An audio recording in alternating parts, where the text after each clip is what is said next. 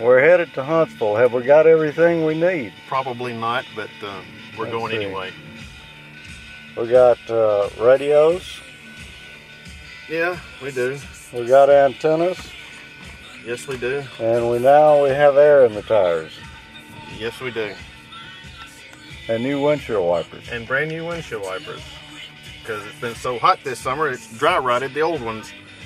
Sounds like we're ready then.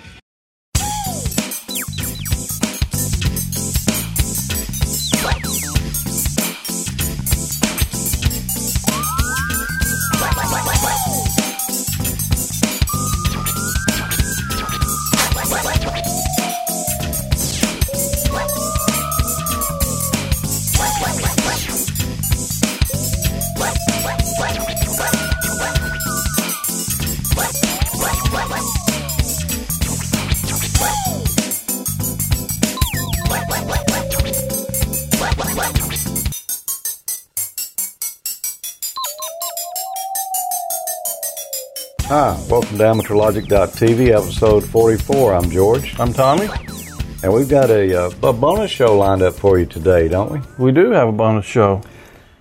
I wanted to call it 43.5, but I guess we're going to go for 44. Yeah, let's go for 44. Nice, even number. Okay. Uh, w- you know, we were sweeping the cutting room floor and we found uh, a lot of footage here that we had not used in season six.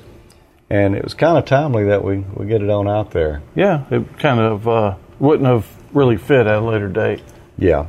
So uh, we thought we'd get together and give you an extra show this time and, and get that on out there. We're going to talk a little more about that contest we've got coming up uh, a little later in the show here. Yeah, that's some good stuff. There's already a lot of interest in that. Sure is. Uh, Jim and uh, Peter and Emil are not with us today. Um, so it's just Tommy and I. Yep, holding down the fort. Yep. I think we can handle it. Oh, wait a minute. Look who just showed up. Hey, the other Tom friend. Hi, Tom. What's going on over in Georgia? Not bad, not bad. Busy getting ready for the show tonight and uh, working on getting ready for uh, the 40th anniversary. Uh, going to be over there in the next couple weekends. Well, we're going to be seeing each other in a couple of weeks, aren't we?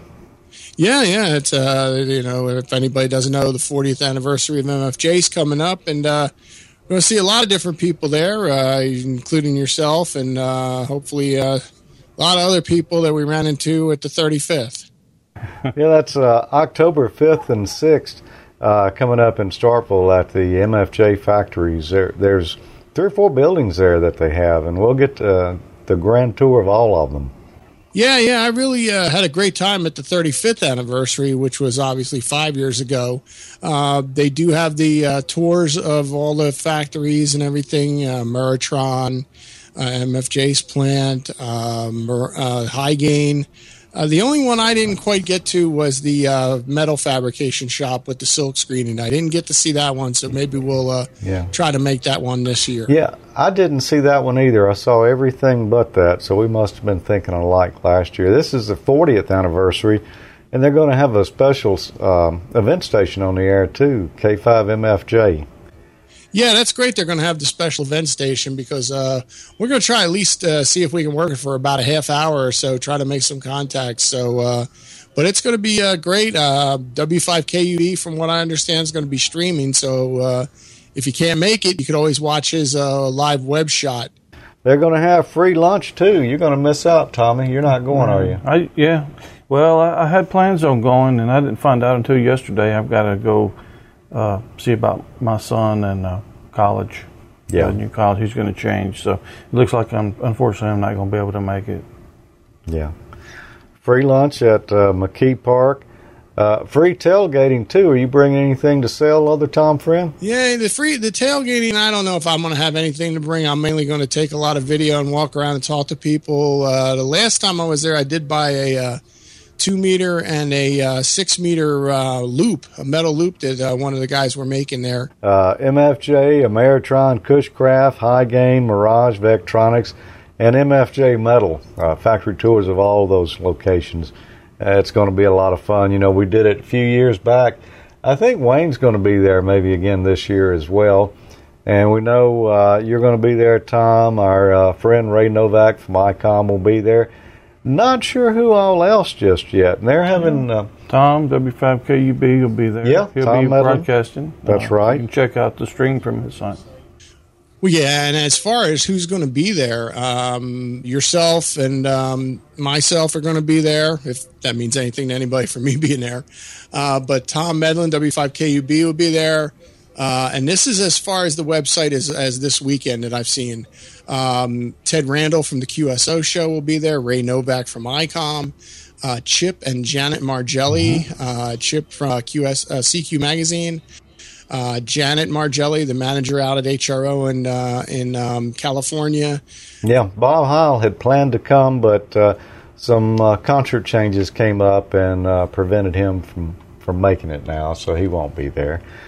Uh, we'll miss him, but they're going to have door prizes too, so you could win some MFJ, Ameritron, High Gain, Cushcraft, Mirage, or Vectronics projects, uh, products. Excuse me, products there. Could be projects too. They Could have those. project, they yeah. have those as well. They Heck, they have everything. Yeah, and we have a little bit of uh, some MFJ projects sitting here on the table. We'll talk about a little later in the show here. So, other Tom friend, we're glad that you were able to stop by with us today. I know you've got a show coming up here in just a few minutes. What are you going to be talking about on uh, your program today, and where can viewers find it? Oh yeah, tonight's show we're going to be doing. Uh, we're actually going to be talking about uh, promoting ham radio through social media and the internet. Uh, we're going to be bringing up a couple different podcasts and bloggers and uh, YouTube video people, and um, they could find that at um, hqaradio.com. Uh, the live show is every Sunday night, uh, eight o'clock Eastern time. Or you can go there after the fact and download any of the episodes from that show. Okay, great. Well, good to talk with you today, Tom. It sure was good to see Tom again, wasn't it? Yeah, it was. I sure hate I'm gonna miss him at the uh, MFJ thing, but uh, anyway, I'm sure I'll catch up with him sooner or later. Yeah, well, that's just more fried chicken for uh, him and me. Yeah, you guys have a piece for me. Okay, we sure will. well, let's get on into the show here. And the first email I've got is from Dick W0MPH, and he says, I've been a ham since 1952, and I'm still learning from the program. He said, "I- I'd like to know what device that is you use to assemble things. I haven't been able to locate it, and I'd like to buy one, and I, I think maybe others would like to purchase it too. It looks very practical in the way that you use it. And uh, Dick, oops, it just came apart on me. You mean the one you used to use? No, I still use it. I just didn't have the knob tightened here. This is a PanaVise, and there's a variety of, of different models of it. You, it's got a ball here. You can swivel that thing around every which way you want it to get that piece that you're working on just in the exact right spot. Uh, very handy little deal. Uh, there's, like I say, a number of attachments. Here's one here. You can slip out the regular jaws there and put in this one that uh, holds printed circuit boards. So uh, a lot of different attachments for it. It's very nice device. You can find more about it at panavise.com. Cool. That's pretty nice. Actually might have one of those too. So I've, I've got an email here from our friend Arthur, AB4RL. Says he enjoyed watching the ICOM 2820 review on the most recent episode. He has a question about how often the fan comes on when you transmit. Says he used to have an ICOM 2 meter 440 mobile, um, but every had one drawback. Every time he transmitted, the fan would come on no matter what the power level you know. I've, I've seen a number of different brands of rigs that do that. Yeah, my actually, I think my 857D does that as Yeah. well. Yeah, it's, it's not uncommon. But anyway, he says it was noisy that when he took it out of his mobile and put it into his shack, he had to use the remote mounting kit to uh, to to move the fan away. And it, it does do the same thing, but I haven't really noticed it being a problem. I mean, the, the fan comes on, and it actually comes on every once in a while, even if it's just sitting there. If you're if you're monitoring, um, I guess the threshold where the fan is is kind of low, but that, I guess that keeps the gear cool. Well, Probably it- helps it with the life of it. Yeah, you, you want to keep it cool. And the solution? Talk louder. but uh, it, it hasn't been a problem. I actually have it in my truck under the seat. I, I don't ever hear it at all. And when the when the radio was in the shack, I would hear it, but it's not that loud where it, you know really bothered me. So, but uh, uh, there are quite a few that do the same thing as you said. Yeah. Well, our reason, or one of the reasons we're having this uh, bonus show today, is because Wayne and I went to the Huntsville Hamfest here a few weeks back and had a big time, and somehow we slipped up and didn't get any of that footage in episode 43. Yep. Yeah, so you guys benefited from it. Yeah, so uh, let's let's take a look here at uh, George and Wayne's excellent adventure. We made it to Huntsville, right here at uh, what is this place? Uh, the Von Braun Center. Standing in front of the fountain out front. We're going to go in and check out the Hamfest here. I've heard for years that this is a good one. I've never been before.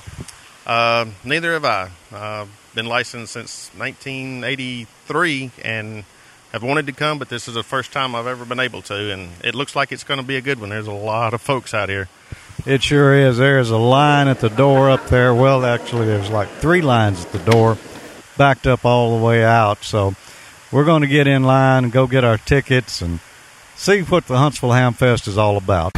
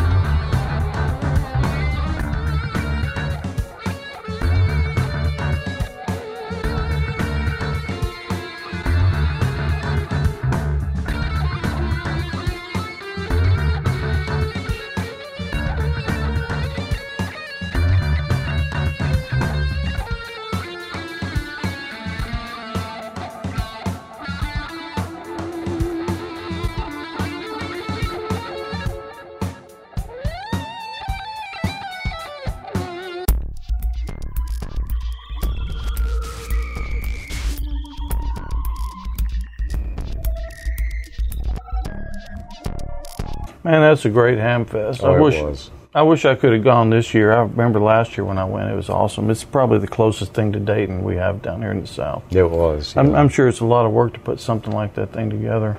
Yeah, well, I, I talked with uh, Charlie Emerson, the guy who heads up that Ham Fest. We met Charlie Emerson N4OKL here, who's the chairman of the Huntsville Hamfest. Charlie, I like it.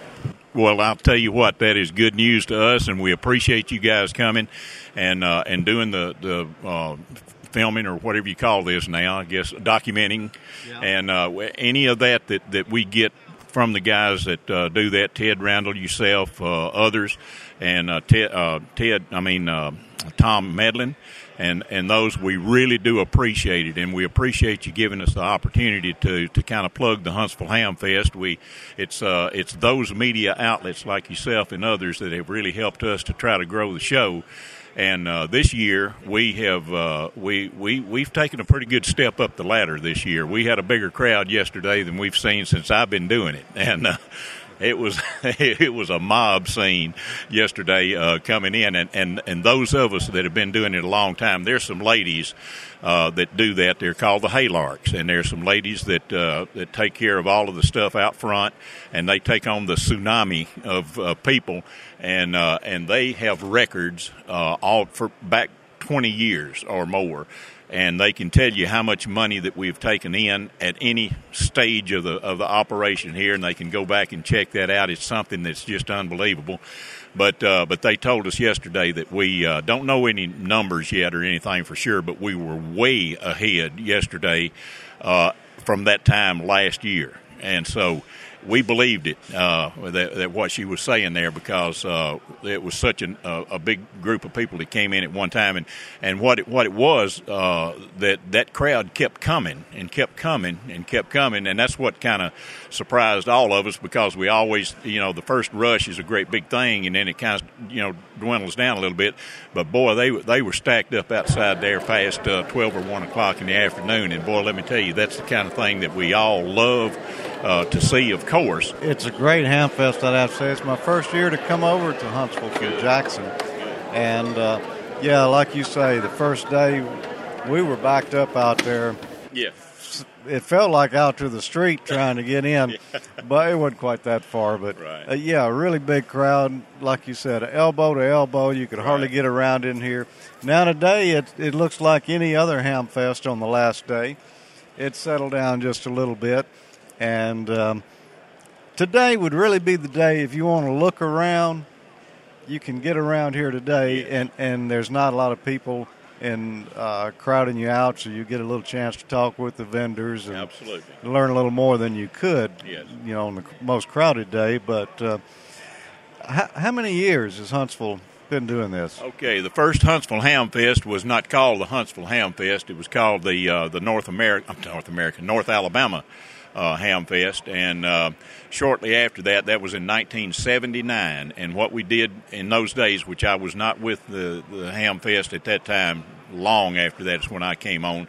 I came on about 10 years ago, but uh, what they what they did up until then, because of I don't know the size of the Hamfest growing, we uh, we shared uh, th- uh, three spots in North Alabama to have the, the Huntsville Ham Fest. Huntsville was just one of the spots. We'd use another city to the west and a couple other places, what two other places, and things started kind of kind of going down a little bit uh, as far as attendance goes and all of that. And the, the, my predecessor, who was the president of the Huntsville Ham Fest Association before me and for many years, uh, Mr. Don Tunstall, W4NO and uh, he was a, a, really smart guy that knew how to how to do these things. And uh, he put this, and he said, "Look, if we can, if if all of you guys will agree that we do the Huntsville Ham Fest in Huntsville," he said, "I'll do my best to grow that Ham Fest." Started out, we were in one of the shopping centers uh, back before I came here, and they outgrew it and uh, went to another place, outgrew it, and then we wound up down at the uh, Von Braun Center. The Huntsville Ham Fest has been going uh, since 1979, been called the Huntsville Ham Fest since about 1980. So we got a got a long history. Well, congratulations, Charlie! Thank Great so ham much. fest. Yes. I'm glad we came over here. It's it's my first year, and uh, I'm I'm really impressed. You, you, got you got all the right vendors here, Great. and we love to hear it, boy, especially, especially from people like you guys that have been around and saying we love those kind of uh, comments. You know, so thank you so much. Well, that was some good insight into what's behind the Huntsville Ham Fest. They they do it a little bit different than most Ham Fest, Yeah, and it's working for them. You know. yeah, it's a it's a great one. And Yeah. If any way possible, I will make it to the next one. Yeah, great location. Uh, a lot of support at that one. I'd highly recommend you go visit it if you can. We'll have a little more footage from the Ham Fest throughout the show here. But right now, let's get back to uh, a few of your questions here. And the first one comes from Bill. He says, uh, I've got a question that's outside the norm. I'm studying for my technician ham license right now, and I have the equipment in my garage that I, I just used to listen to right now. And my question is Is there such a thing anywhere in the U.S. as a repeater dedicated to computer talk of any kind? He says, I'm an IT guy. I'd, I'd love to find a forum to discuss those topics. And uh, thanks so much for everything you guys contribute to the field. What do you think about that, Tommy? Any uh, repeaters dedicated to computer talk? Man, I'll be honest with you, almost all of them are. Well, yeah. They uh, most of the guys are. It sounds like you are just like us that are into computers and radio, and pretty much everybody, the rest of the hams out there have similar interests. So you shouldn't have any trouble finding someone to talk to about it. But as far as a dedicated place, I I don't know of anything. I don't know of any uh, specifically dedicated full time to computers, but I bet if you did a little searching, you could find some uh, nets or some conferences that are uh, technology related. and be a certain uh, you know time each week where a group of like-minded hams will get together and discuss those topics. But uh, just do a little searching around the internet. I'm not sure what terms to tell you to type in to find it, but I, I know there's there's probably groups out there exactly like what you're looking for, and uh, I hope you can connect up with them. And good luck on your test that's coming up soon. Yeah. Congratulations in advance. Yeah. Okay, I've got one here from uh, Jason, KE7VZW.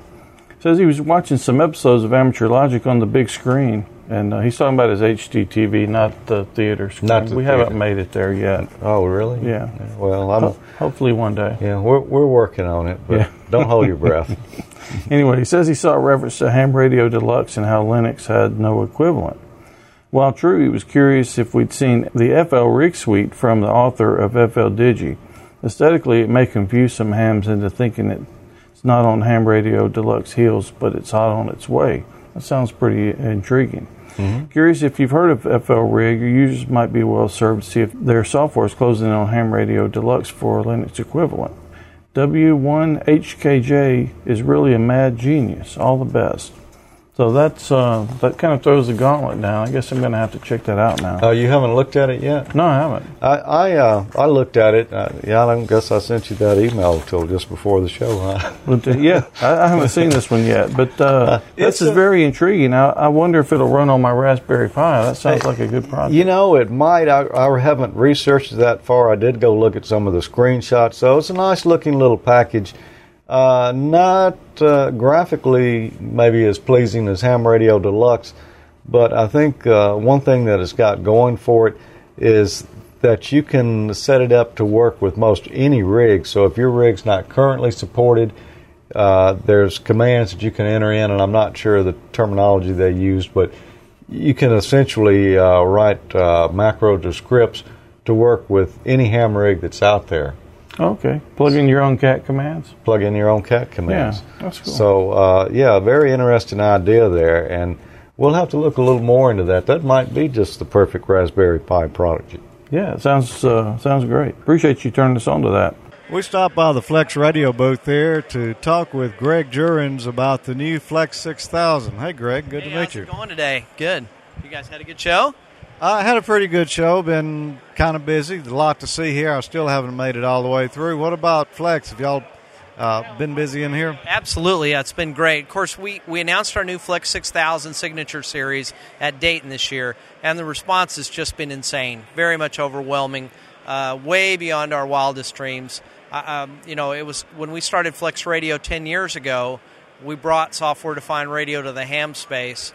And we thought, oh, this is pretty cool, and had a great time. And since then, we've done, you know, our Flex series line. When we did the announcement of our new Flex 6000 direct sampling radio, the same thing happened again. It's just been crazy in terms of response.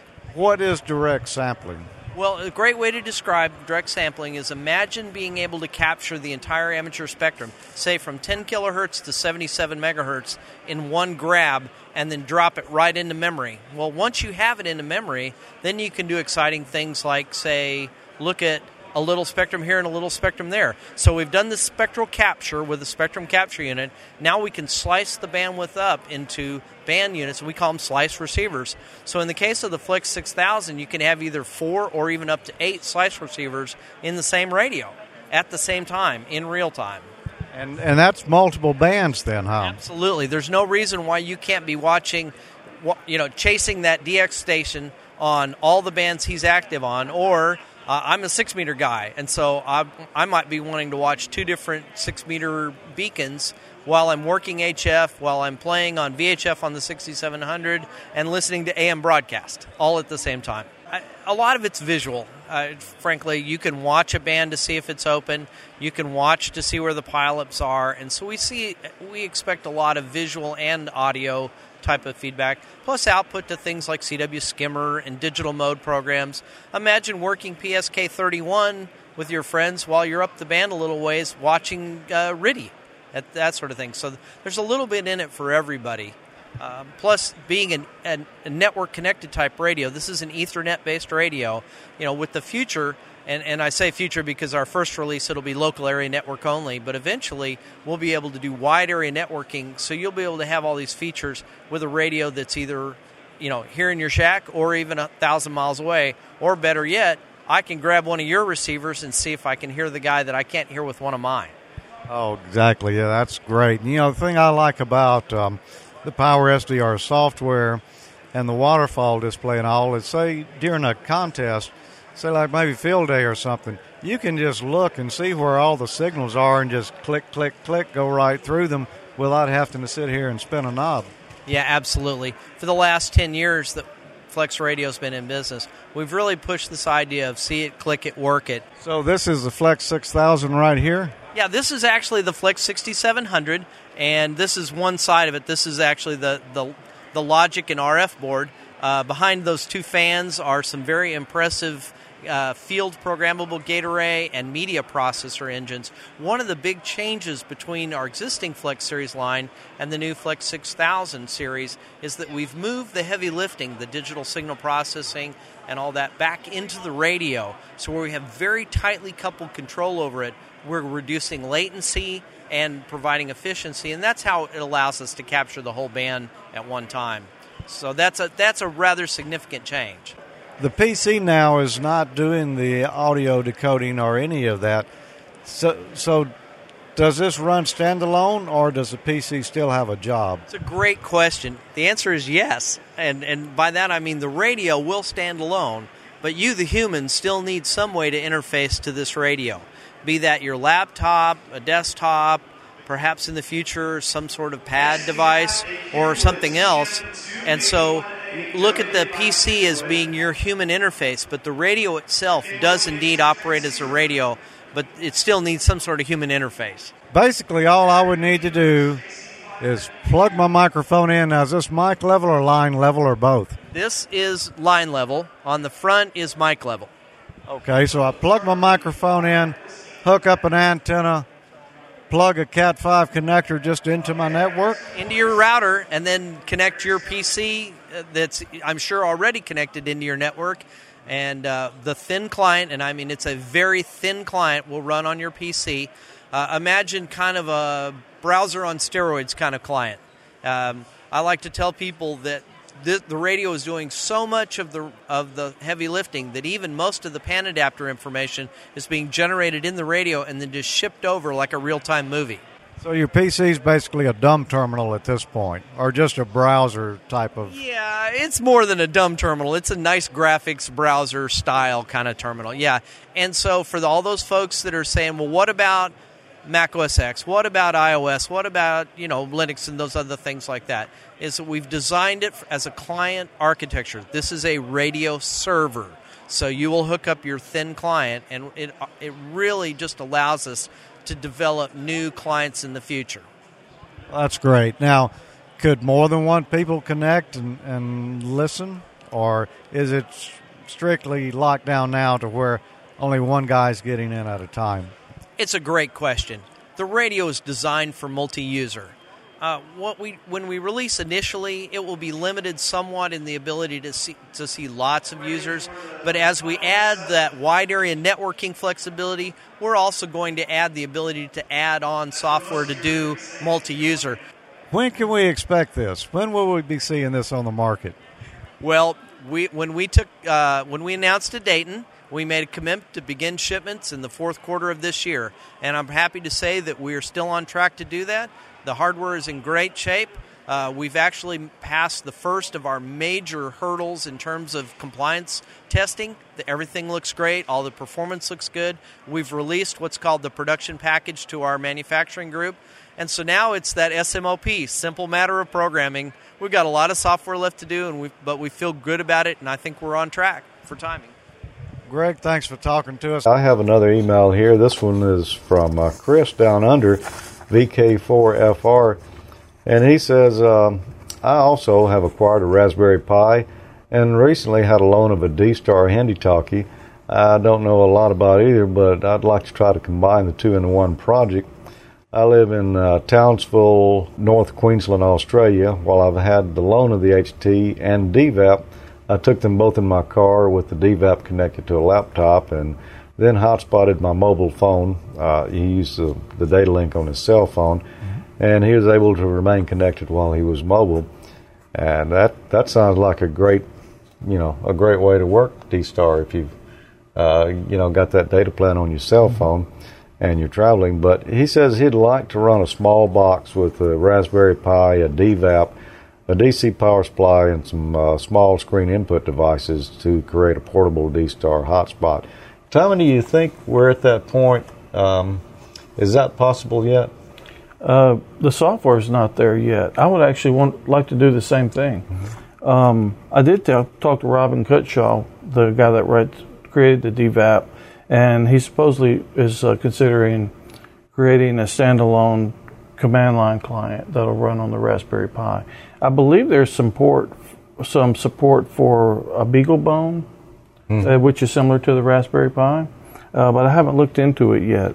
Um, that's uh, basically a Raspberry Pi. It doesn't have this quite the same hardware, but uh, anyway, it's about a ninety dollar device.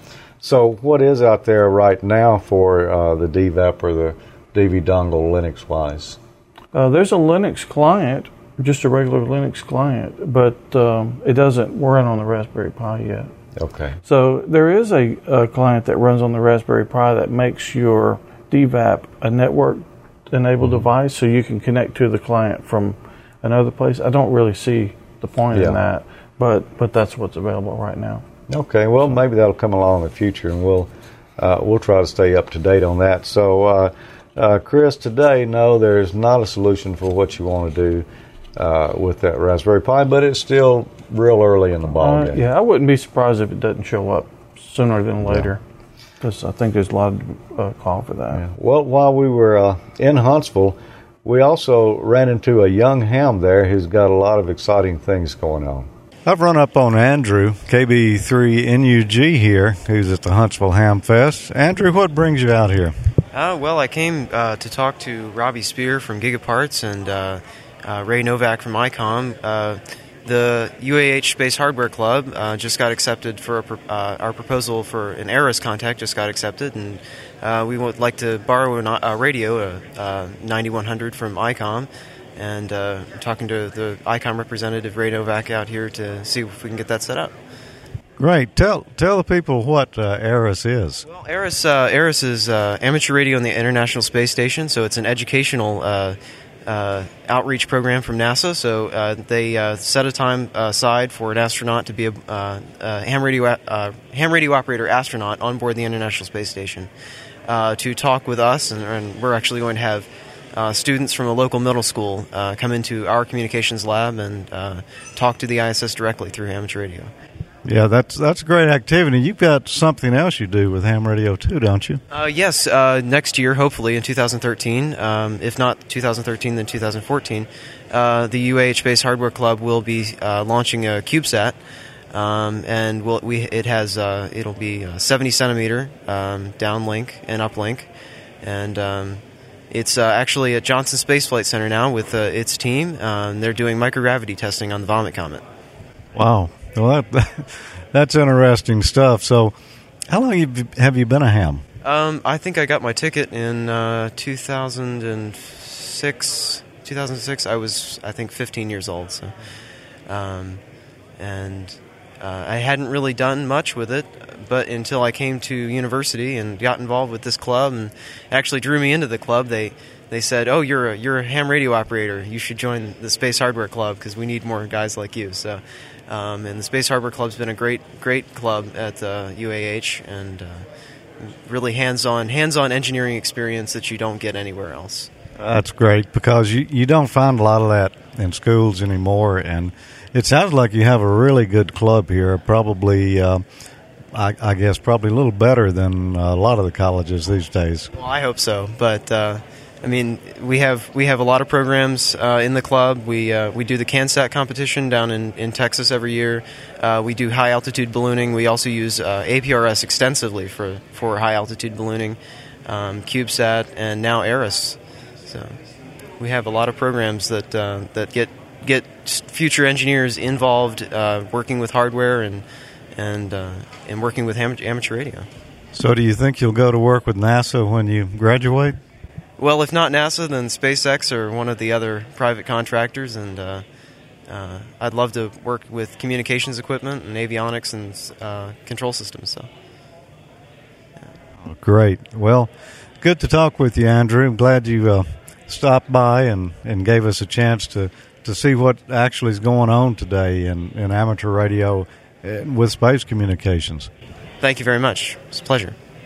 It was nice meeting with Andrew. He was a really sharp character, man. I tell you, some of these kids that are in some of these technology programs at the colleges today are going to be our next generation of ham radio operators, and they're doing all this space stuff. And of course, there in Huntsville, boy, what what better place to do it? Yeah, that's uh, Grand Central for space stuff right there for sure. Yeah. I mean, it looks like a pretty amazing kid. Yeah. So congratulations on the projects, there. We we look forward to hearing more about them. Tommy, what have you got on your email stack over there, or is this something else? Actually, this is from Twitter. This is from our friend Peter on t- Peter from Twitter. Almost a tongue twister. Mi0VAX. He says that he likes the segment on the 2820. It made him think about digging his out again. Never got around to figuring it out last time. Uh, Peter, dig it out and send it to me. Yeah, there you go. yeah, go ahead and dig it out, Peter, and uh, you'll enjoy it. Uh, take a little bit of time and uh, look over the manual. It's not that bad. Once you get a few of the basic things down, I showed on the segment, it's uh, kind of falls natural after that. So you'll enjoy it. Yeah.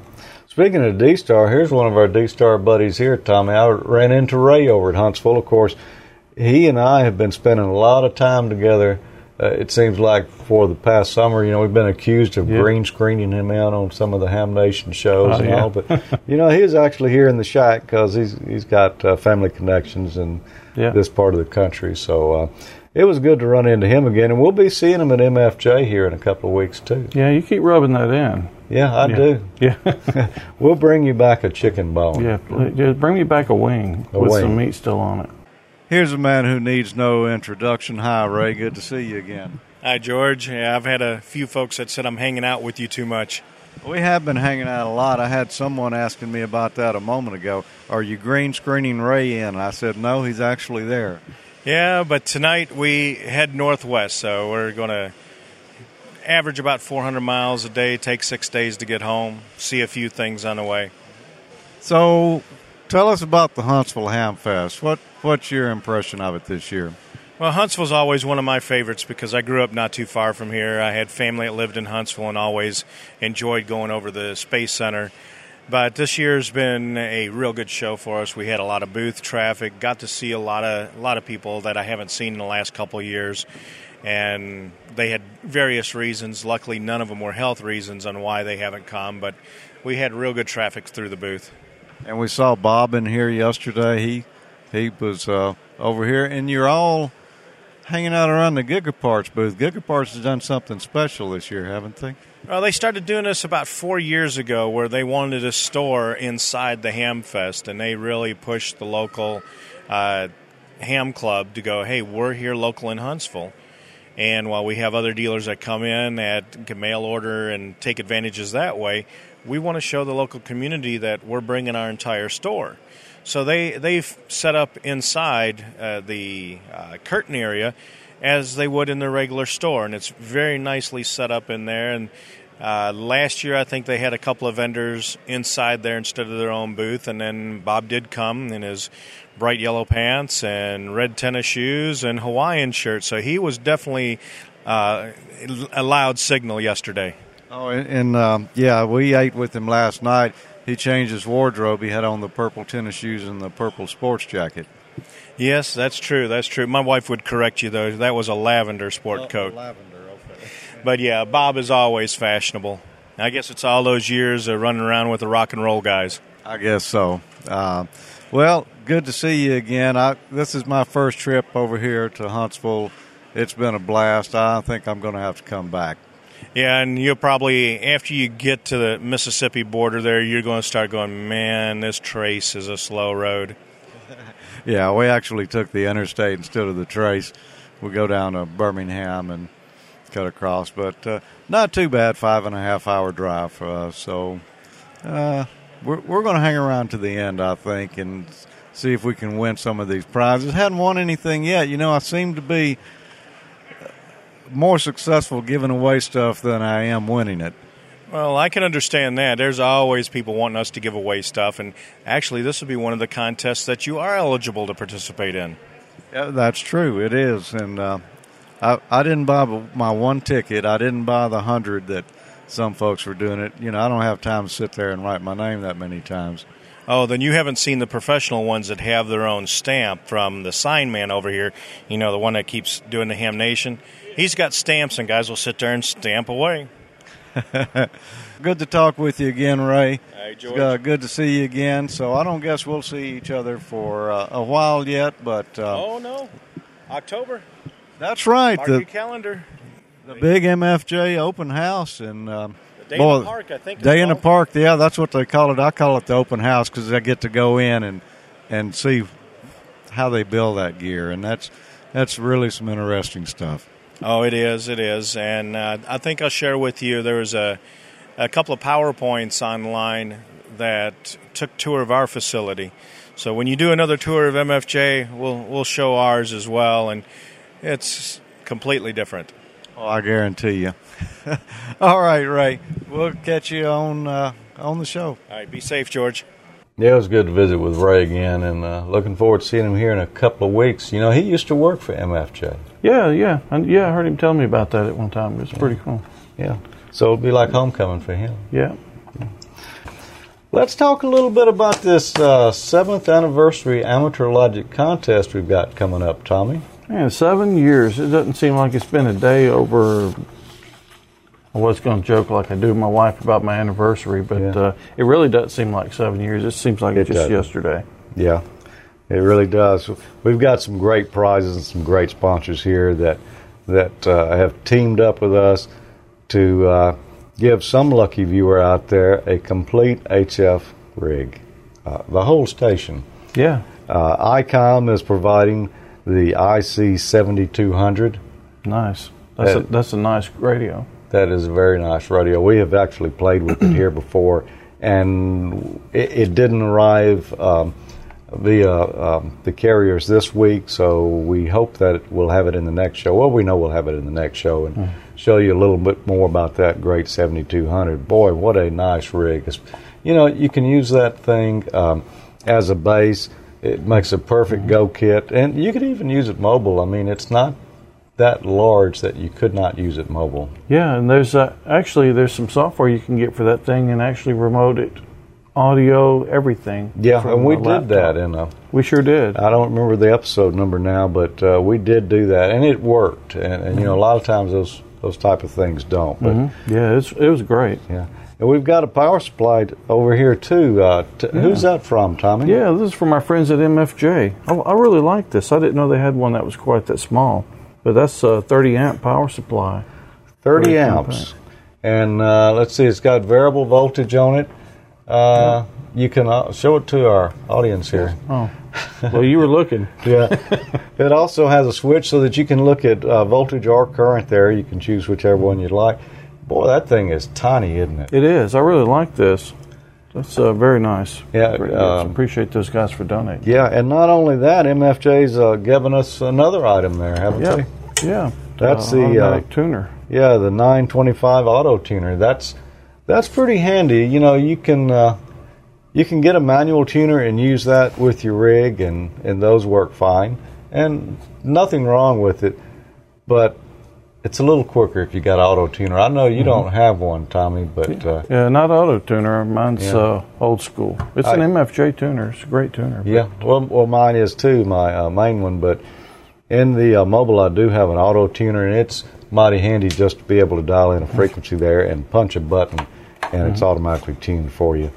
Uh, so that's that's some great stuff there. And not only that, MFJ is also giving us uh, a couple of off-center fed dipole antennas here. I believe a uh, 40 meter and an 80 meter version, and of course, the, off-center feds work uh, multiple bands as well. So, you know, that's uh, complete coverage. Yeah. Basically, everything you can work on HF with yeah, those antennas. Great. I use an off-center fed at the house. I, I use a homemade one, but that looks a lot nicer than the one I built. Yeah. And of course, you're going to have to hook all this stuff up. So they also, uh, we, we got in touch with the Wireman. You remember the Wireman? Yeah, oh man, love the Wireman. The Wireman gave us some enhanced RG213U cable here. It's a, a really good looking large coax, and we've got 50 foot of it that's going with this package. Oh yeah, there we Yep. go. That's what I'm talking Yeah, about. this, these are not Tommy's gold mother load. Yeah, These are actually a couple of um, from my private stock here. We're going to throw in the package there, so that you've got some coax connectors to put that together with. We actually uh, we may need two more, Tommy, because they're going to need a jumper over to that uh, rig there. okay. Well, I'll I'll, uh, I'll donate a couple out of my private I know collection as got well. 'em. I've got some. Yeah. and, uh, you, you know, we were thinking, well, what happens um, if this, uh, the person who wins is not a general or not an extra? You know, they're just a technician and we're giving away an HF rig. Well, we got a solution for that, don't we? We do have a solution for that. Um, our friend uh, Gordo is going to donate a uh, study guide. So Yeah. you can upgrade. Uh, Gordon West Radio Schools is going to donate. Uh, in the case we have a winner who's a technician, he's going to donate the uh, general uh, study guide, uh, the complete course. Uh, if the winner happens to be a general, he's going to donate the extra study course. And what if the winner's already an extra, Tommy? Well, you get a pat on the back. Well, there you go. There you go. Yeah.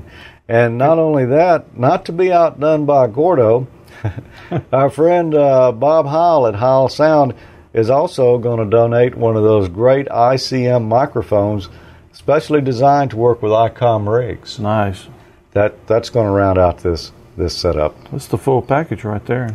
It sure is everything you need to get on HF, and some lucky amateur logic viewer is going to win this, thanks to um, ICOM, MFJ Enterprises, the Wireman, Gordon West Radio School, and Heil Sound. That's a nice prize package, Tommy, and It is. I would like to have that myself. Yeah, and I see down here in the rules that the amateur logic people can't enter. So Well, this will yeah. be my last show. Well, uh, yeah. Let's tell you a little more about it. What is uh, what do you have to do to be eligible to win this, Tommy? Well, you have to be a licensed U.S. amateur operator, at least a technician class. Um, there's only one entry per contestant. Sending one more than one will disqualify you, so please only send one. The winner is responsible for any taxes incurred. The winner agrees to use his or her call sign and name and promotional and news items related to the contest.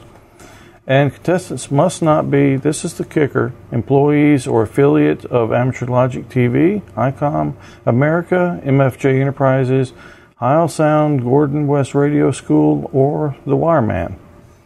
Okay, and uh, how do you enter? Well, you don't enter just yet. You know, we're this is the seventh anniversary special from Amateur Logic, so this is an extra show you're getting here. October the 15th is when the contest is going to open up, and we'll have all these prizes here and show you a little more about them. And uh, we do we know how we're going to do this yet, Tommy? How how can people enter, or are we still on the fence on that? Yeah, I think uh, I think we're going to have them email Email. information. All right, we'll give you a special email address when the contest opens there, and we'll just want some basic information from you, nothing special. And uh, so Monday, October 15th is when you'll begin. Uh, we'll, start checking those emails, and uh, that will go through Saturday, December the 8th. So you got a couple of months there to uh, get your entries in, only one entry per contestant. And uh, we're we're hoping, you know, this is going to be a random drawing now. We're not uh, uh, picking out anyone on any special merit. is Right. just going to be a random number drawn out of uh, all the entries we get. We hope that somebody who doesn't have an HF rig already will win this, but you, you never know who's going to win. Everybody has equal chance. Everybody has an equal chance. And if for some reason we determine the uh, winner was not qualified, then we'll just do the drawing again Right. until we get someone who is qualified.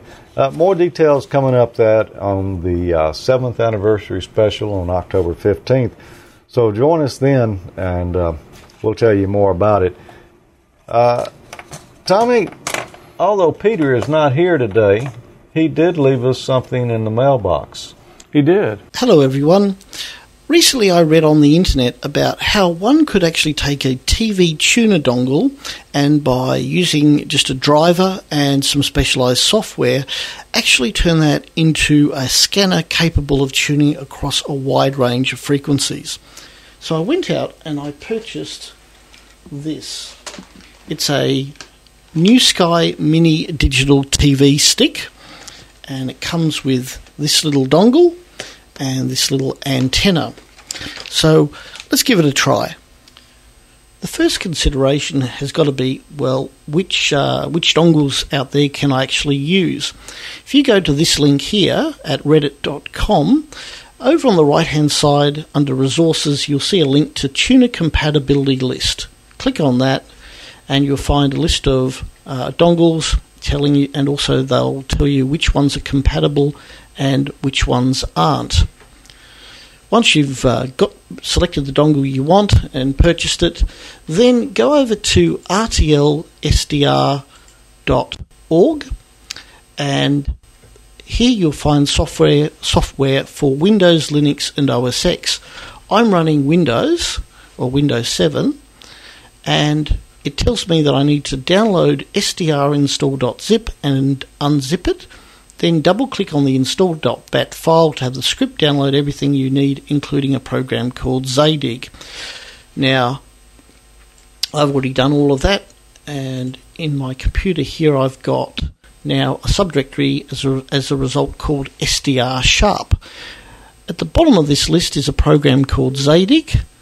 Uh, do I want to allow the, the following program from an unknown publisher to make changes to this computer? Just click yes. Go to Options, list all devices, uh, use the drop down box and select RTL2832U, and then click on Install Driver. And a few seconds later, uh, the driver was installed successfully. And close all that down. Now, that's all you need to do in terms of driver installation. All we need to do now is run the program called SDR Sharp uh, what's it saying? Error loading SDR sharp. I always get that error when I run the program. Not sure why, but it doesn't seem to affect the running of it. So just click OK, and lo and behold, here's SDR sharp. Now I'm going to need to tell it what frequency I want to operate on. So I'm going to type in 105.000.000 uh, in the center box. Hit enter, and uh, that's 105 megahertz. Now I'm going to select wide FM out of the various options in the top left hand corner. Where it says front end and it's greyed out, next to it is a drop down box. Select RTL SDR USB and we're ready to roll. Just click play. And we have some noise. This top box here is a graphical display of the various frequencies around 105 megahertz. We've got a waterfall display below that. I can zoom in on the frequencies using this slider bar on the right hand side. As I said before, I can select from narrow FM, wide FM, AM, lower side, upper side, double side band, or various CW options uh, in the top left hand corner here. Now, the grey area or shaded area in the middle here, I can drag around like so. And if I put it over that lump over on the left hand side,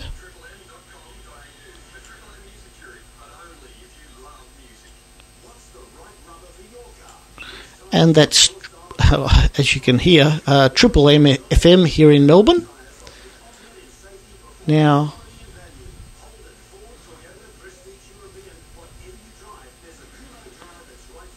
let's see if that's interesting. Sometimes when I drag it over a radio, radio station, I actually get the name of the radio station popping up and also the track being played. It uh, appears to be a new addition to the radio stations. I hadn't thought analog radio stations had that kind of encoding, but uh, I've noticed on a couple of radio stations uh, that they uh, are actually seem to be uh, adding it. So that's rather useful. Anyway, I can alter the bandwidth of the signal that I'm listening to just by dragging the edges of this uh, grey area in and out. So the narrower I get, the worse the signal gets. So the signal, or I should say the audio quality, is excellent. It's better on the classical music stations. You, you hear the uh, uh, you hear just how good it can actually sound. Now, the next thing I'm going to do is I'm going to change the frequency to 151.000.000, which is 151 megahertz. Over on the right here, you can see I can drag the frequencies up and down. Uh, over on the right here, you'll see a number of different peaks. I'm going to select narrow FM. We'll zoom in on them a bit. And those are narrowcast radio stations serving ethnic groups around Melbourne.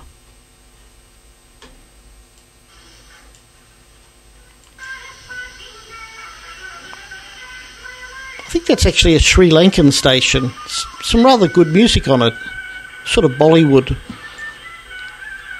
Now, if I drag all of that down a bit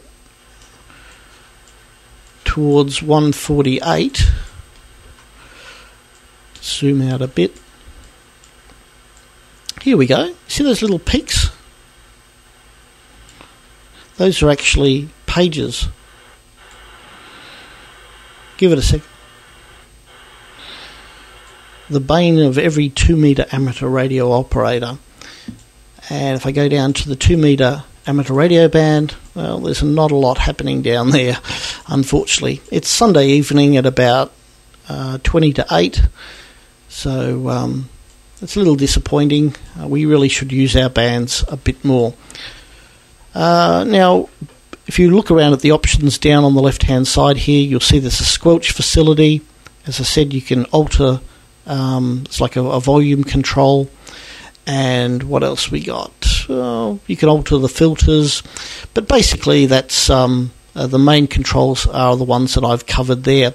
Now you'll be able to go from about 66 to 1700 megahertz, and there's a whole range of different transmissions, including aircraft, that you can actually listen on uh, uh, within that range.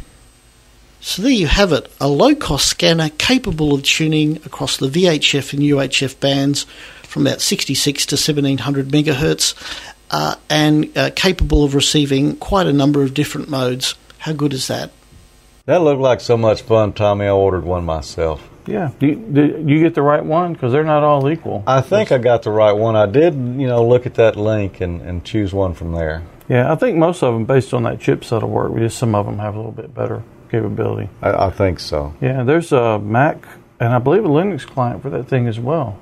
Uh, some software to make use of it. Yeah, you know, I've got some SDR kits here I've built mm-hmm. before, but most of them work down in the HF bands, and and this thing works up in VHF and UHF, so that'll kind of help, you know, mm-hmm. spread it on out and uh, give me my full daily requirement of radio goodness. yeah,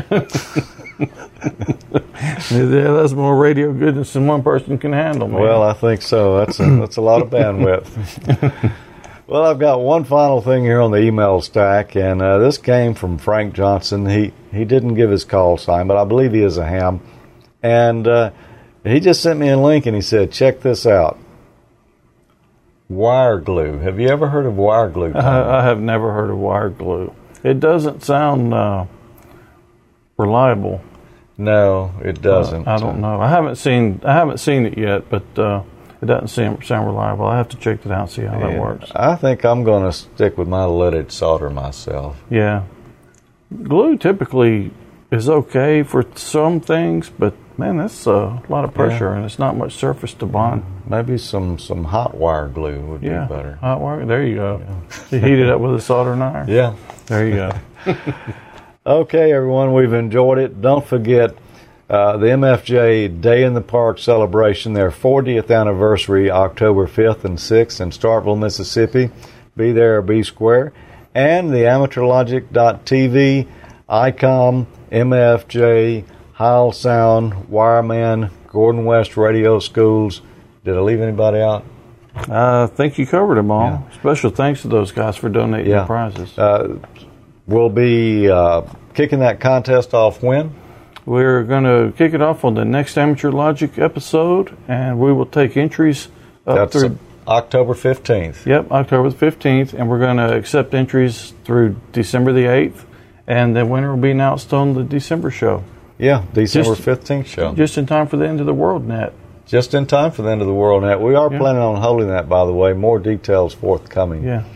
But uh, that that's going to be uh, that, that's going to be quite a contest. Somebody's going to get a nice prize there. Well, we hope you've enjoyed it. Great show, Tommy. Yep, I had a great time. So we'll see you next season. Yeah, we'll see you next season. Seven three. 73.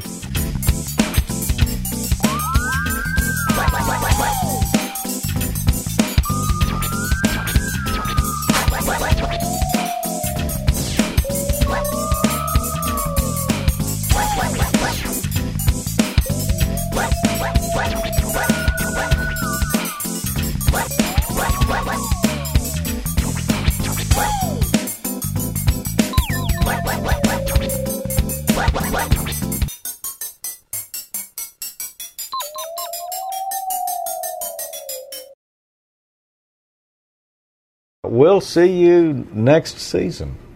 Next season. Yep, next season, man. Season 8. Season seven. Season 7. Is that right? It's been seven years. So that would be the start. The first one would have been season one. So it's the beginning of the seventh year or the end of the seventh year. this can be all rolled out on the end. Yeah, here. let me get my calculator out. Yeah. This would be, Started in 2005. yeah, this is 12.